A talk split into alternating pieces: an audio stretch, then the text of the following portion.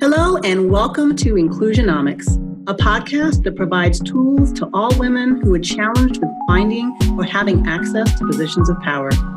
We help you navigate the path to being seen, being heard, and being included. Everyone is welcome here. It is an inclusion podcast after all, and we hope that you're here for all of that. And we all know each other. But in this episode, we're going to get to know Stacy a little bit better. Hey, Stacy, you know I know you very well. We've worked together for a few years now. But Stacy, what do you want listeners to know about you? Wow. Um, I think the thing that I want people to know about me is that I really am operating from a place of it's a good place. Um, and I realized that I can sometimes be a little much for some. I, you know, I, there are days when I think, wow, this has been, it's been a day because I feel like I might have insulted someone, I might have gone too hard, I might have tried too hard, I might have said too much. Um, but at the end of the day, I do all of that because what we do in this work is important. And um, i do what i what i do and i say what i say because i really care about leaving this world a better place than we found it. And um, currently we seem to be doing a terrible job of that right now. And um, so i think i've doubled down on my efforts because i feel like we need to pick up the slack. And um, you know i've i've been a recruiter i was a recruiter for many years and found that people really did not have um, they didn't have good intentions. All they cared about was making sure that they got the job filled and a commission at the end of the day. They didn't care what butt was in the seat. They just needed to make sure that that butt was in the seat for 90 days so that they didn't get their commission pulled back.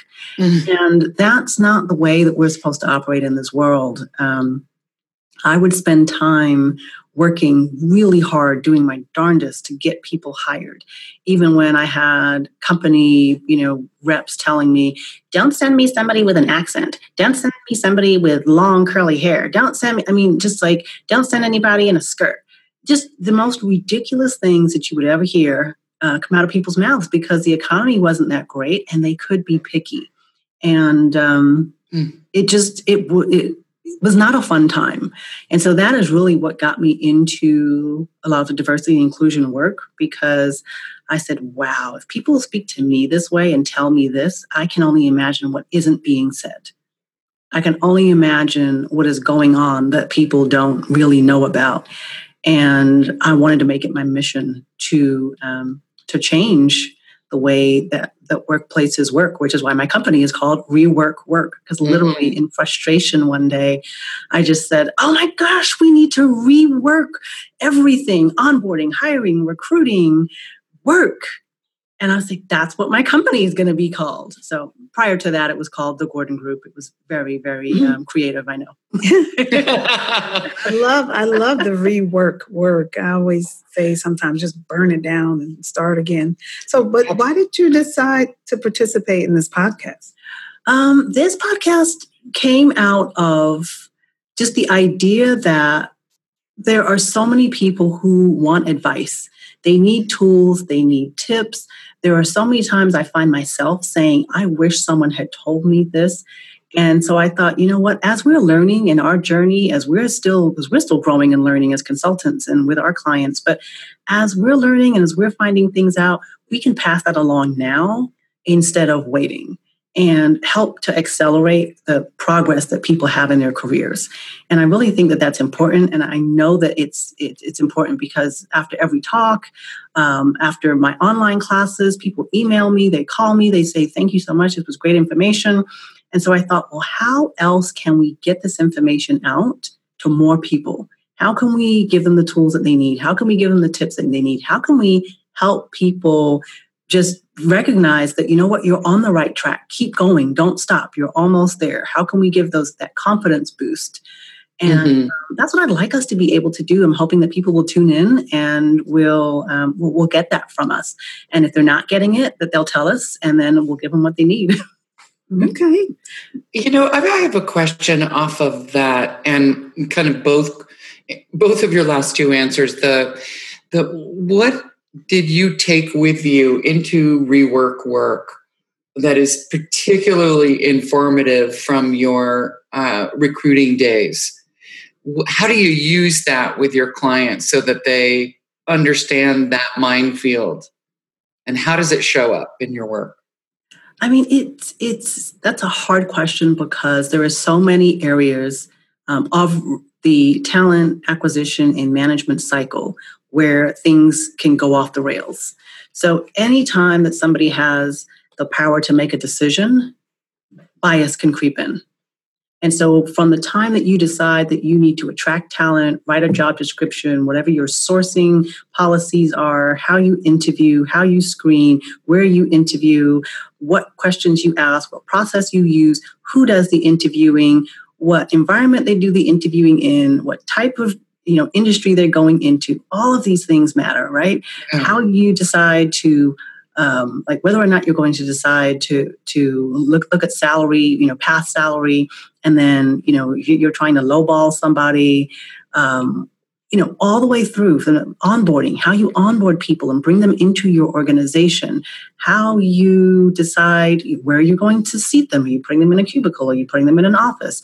The hierarchy of your organization, like how you're going to promote, how you're going to decide who is going to um, to get a pay raise every single step along the way, there are so many different decisions and different ways that you can go. So, and different um, ways for things to backfire. Right, exactly. And yeah. so that's what makes uh, the work that we do challenging because people look at that and they get overwhelmed and they think, oh, well, I can't do all of this. So then they don't do anything, right? Mm-hmm. I, I, mm-hmm. have that same, you know, that, that's that same feeling. Sometimes I look at all the things I have to do and I go, what's the point? I'm never going to get all this done. But when I mm-hmm. sit and I focus in on one thing and I say, look, let me just fix this one thing today, then tomorrow I'll do the next thing, tomorrow I'll do the next thing, then it gets done somehow. You look back and go, wow, look at what we changed.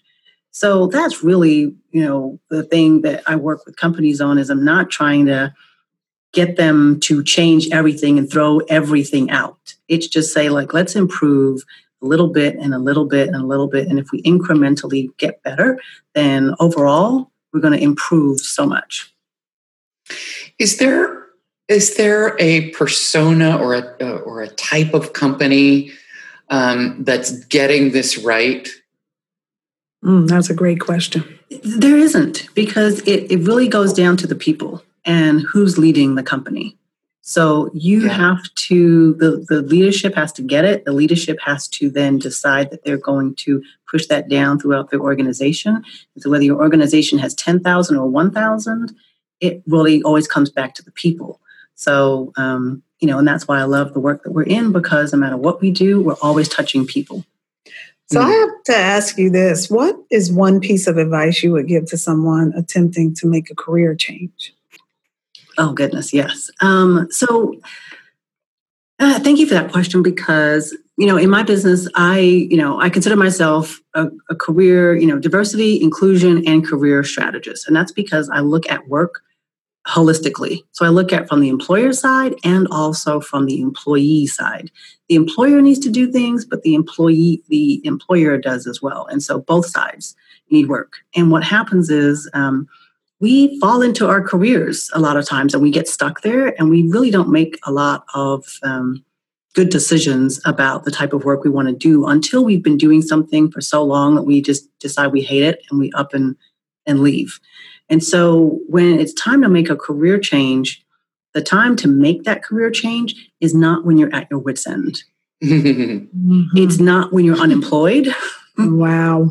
Um, because everyone says, oh, well, I'm not working now, so that's a good time for me to get the job I, I, I, love. No, the job you love is going to take you months to get it. Right now, you need to pay your bills and your mortgage and put food on the table. So, right now, you need to get a job that mm. will sustain you and will help you to be in the right frame of mind to then be able to make a decision about your career when you have the resources and the right mind, uh, the right mindset to be able to do it. So I think that's my, my biggest piece of advice is that don't do it under stress, don't do it under mm-hmm. duress. Mm-hmm. Do it when you have the ability to really think about it and take your time because look you know finding a career that you love and making that change it is hard work and it's not something that you're going to do overnight. It's a long tail process and I, I, you know it, it requires a strategy right? Long term thinking short term tasks right? Um, one foot in front of the other. Definitely. So what do you do you know you're able to give everyone else such great advice and um, i'm quiet because i was listening to and thinking about how I've taken risk in my career. And I definitely was the person who, when I was in between jobs, I thought exactly what you said. like, this is a great time for me to do something new. So thank you for sharing that. But how do you keep going when you get stuck? Um, it's been hard. It has really been hard. And um, days that I get stuck, you know, sometimes it's it's my children. I look at them and I think, you know what, I have three daughters and I don't want them to say that mom gave up. So, and I also don't want them to think that life is easy. You know, it's like, you know what? Life is hard, life is tough. And sometimes you have to keep going even when you really don't want to. And so I have to be a role model for them. Um, but I will say that something that has really helped me rather recently was going to um, the, the new museum that they opened up in DC for African American history. Um, I went there last year, 2018, and um, had the opportunity to go through that museum. And it starts off with slavery, and it's really depressing. And frankly, it pissed me off. You know, like, why am I here? Um, but as I went through it and I, I looked at the struggle, it was just a, a visual reminder of the struggle that Black people in this country have had and what they've had to do the lunch counters, dealing with the police, dealing with just, uh, you know, all the awful history of this country. And I thought, if they did not do those things, I could not sit here and complain about my job or what I need to do. I couldn't, I wouldn't have the privilege to complain about these things. So I don't get to complain mm-hmm. because they they forged a path, a dangerous path, one that I don't know that I would have had the fortitude to, you know, to take. And if they were able to do that, then I can shut up and get my job done. so that is what I think about when I get stuck. I literally think back, I visualize all the things I saw when I was in that museum, and it mm-hmm. reminds me of what the struggle that everyone before me has has taken. And I tell myself, "Yep, you need to get up and keep going."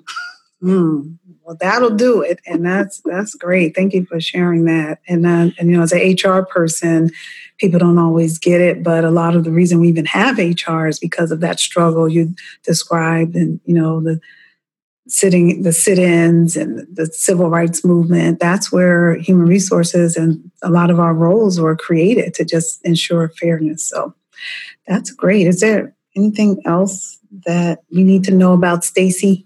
Yeah, I mean, I think I would say to just, you know, in terms of the Inclusionomics podcast, um, you know, this, there's always those times when you, you don't feel as though you belong. And Inclusionomics kind of came out of that as well because, you know, I got, there's so many, I mean, sure, so many of us that are listening to this, there's so many times where you've walked into a room and you see surprise on someone's face.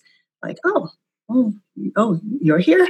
You know, I, I used to work in financial services. I used to go knock on doors. Um, and I remember showing up to a woman's house. And when she went to let me in, she opened the door and she goes, Oh, you're black. It's like, Yeah, I am. Didn't realize that when you made the appointment over the phone, did you? Oh, I know. and so same thing. I worked in real estate and I was fumbling one time with keys. I was trying to get into the front gate of, of a building and I, the key wasn't working properly and I couldn't get in.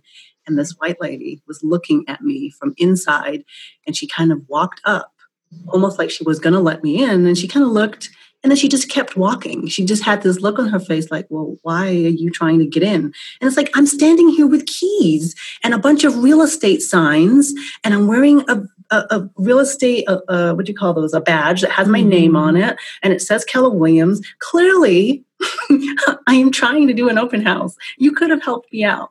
But it was just, you know, things like that that happen over and over and over again. And, um, sometimes you just need to vent. And so I think part of this podcast is just letting people know that, you know what, we're here, we understand, but don't let it stop you.